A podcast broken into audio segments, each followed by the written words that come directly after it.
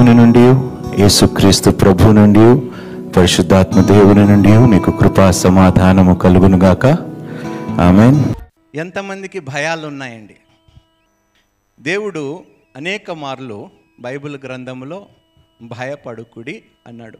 యశయ గ్రంథములో దేవుడు ఒక అద్భుతమైన మాట చెప్పి ఉన్నాడు ప్రవక్త ద్వారా. యశయ గ్రంథము నలభై ఒకటవ అధ్యాయము పదో వచనంలో చూద్దామండి. నీవు నా దాసుడవనియు నేను నిన్ను ఉపేక్షించక ఏర్పరచుకుంటుననియు నేను నీతో చెప్పి ఉన్నాను నీకు తోడై ఉన్నాను భయపడకుము దిగులు పడకుము నేను నిన్ను బలపరుతును. ఎంతమంది దిగులు పడుతున్నారు చెప్పండి? చేతులు ఎత్తండి. ఎంత దిగులు కనిపిస్తుందో మీ మొక్కల్లో. దేని గురించి దిగులు పడాలండి? దేవుడు బ్రతికే ఉన్నాడా? లేడా? ఎవడైనా మనల్ని విడిచిపెట్టి మోసం చేసి వెళ్ళిపోతే మనం దిగులు పడాలి. దేవుడు అలాంటి వాడు కాదు కదా. నిత్యము నీకు తోడై ఉన్నాడు. ఏమంటున్నాడు? నేను నిన్ను బలపరుతును. నా బలహీనతలో కూడా నేను భయపడను. నేను ఎంత కృంగిపోయినా కూడా ఎంత బలహీన పడిపోయినా కూడా నన్ను బలపరచటానికి నా పక్కనే నాకు తోడుగా దేవుడు ఉన్నాడు. దేవునికి స్తోత్రము. ఇప్పుడు నీకు నీ ఫ్రెండ్ నీ పక్కన ఉన్నప్పుడు నీకు ధైర్యం వస్తే ఆయనని సృష్టించిన వాడే నీ పక్కన ఉంటే నీకు ఎంత ధైర్యం ఉండాలయ్యా? అర్థమవుతుందా. నీకు సహాయము చేయువాడను నేనే. ఏమిటంట? దేవుడు బలపరుస్తానంటున్నాడు. రెండోది నాకు సహాయము ఎక్కడ నుండి వచ్చును? ఎక్కడ నుండి వచ్చును? నూట ఇరవై ఒకటవ కీర్తనలో ఏమంటాడు? కొండల తట్టు కనులెత్తుచున్నాను. నాకు సహాయము ఎక్కడ నుండి వచ్చును? నాకు సహాయము యహోవా నుండియే.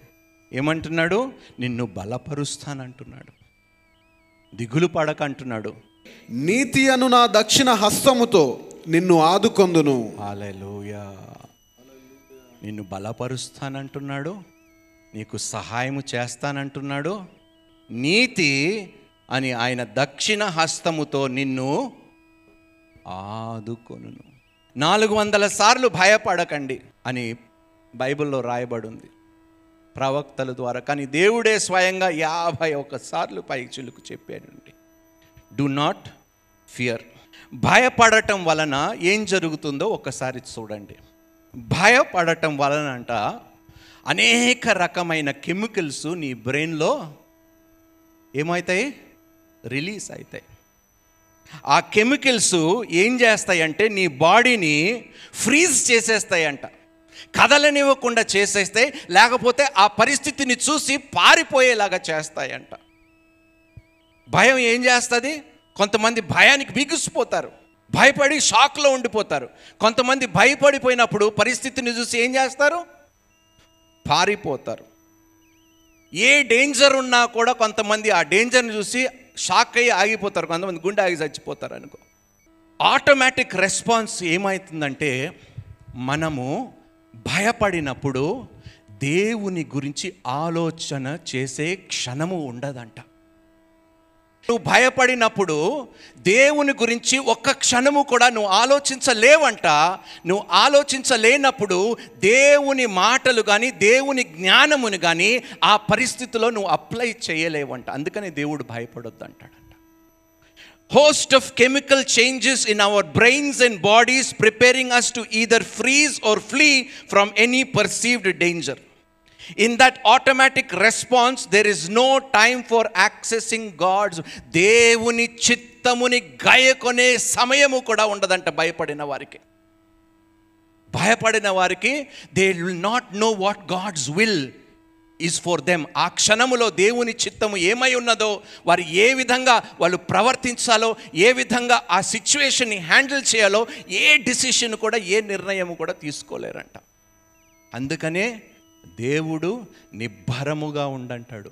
ధైర్యము కలిగి ఉండు. హెబ్రోల్కి రాసిన పత్రిక పదమూడవ అధ్యాయము ఐదు ఆరు వచనాలు చదువుదామండి.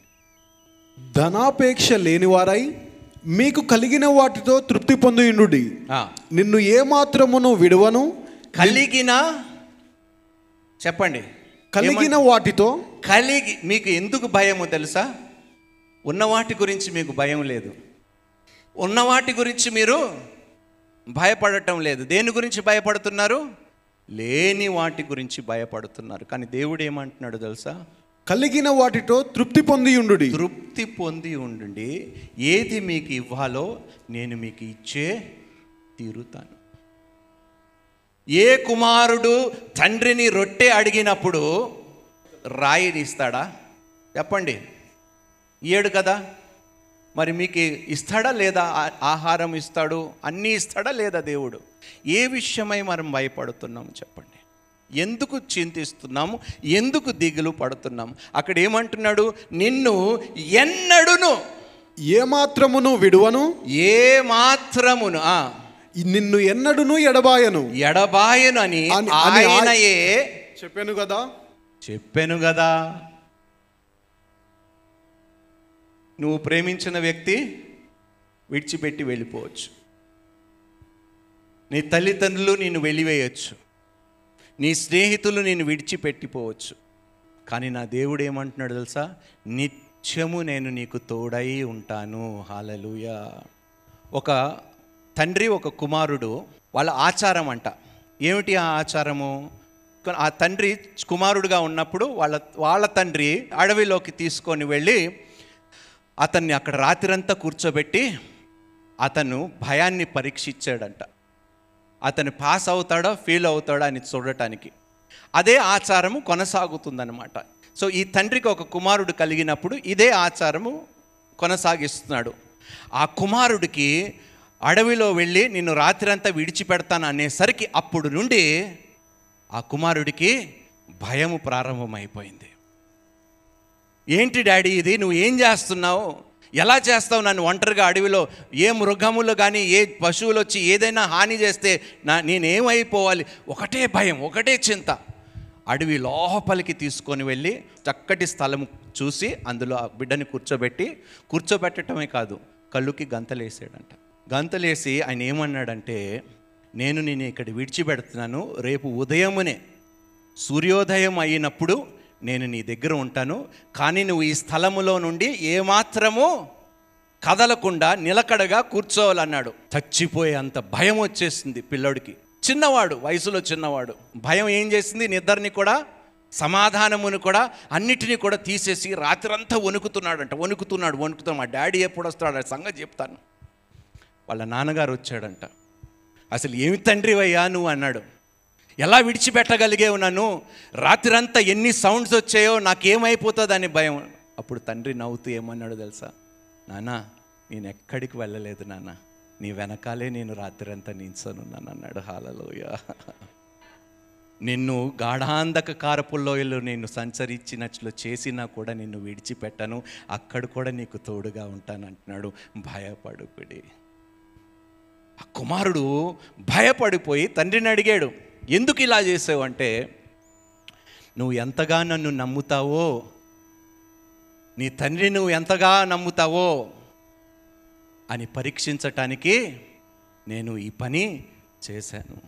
దేవుడు మనల్ని కొన్ని సందర్భాల్లో కొన్ని సిచ్యువేషన్స్లో మనం పెట్టినప్పుడు వెంటనే ఏమొచ్చేస్తుంది మనకి? భయము.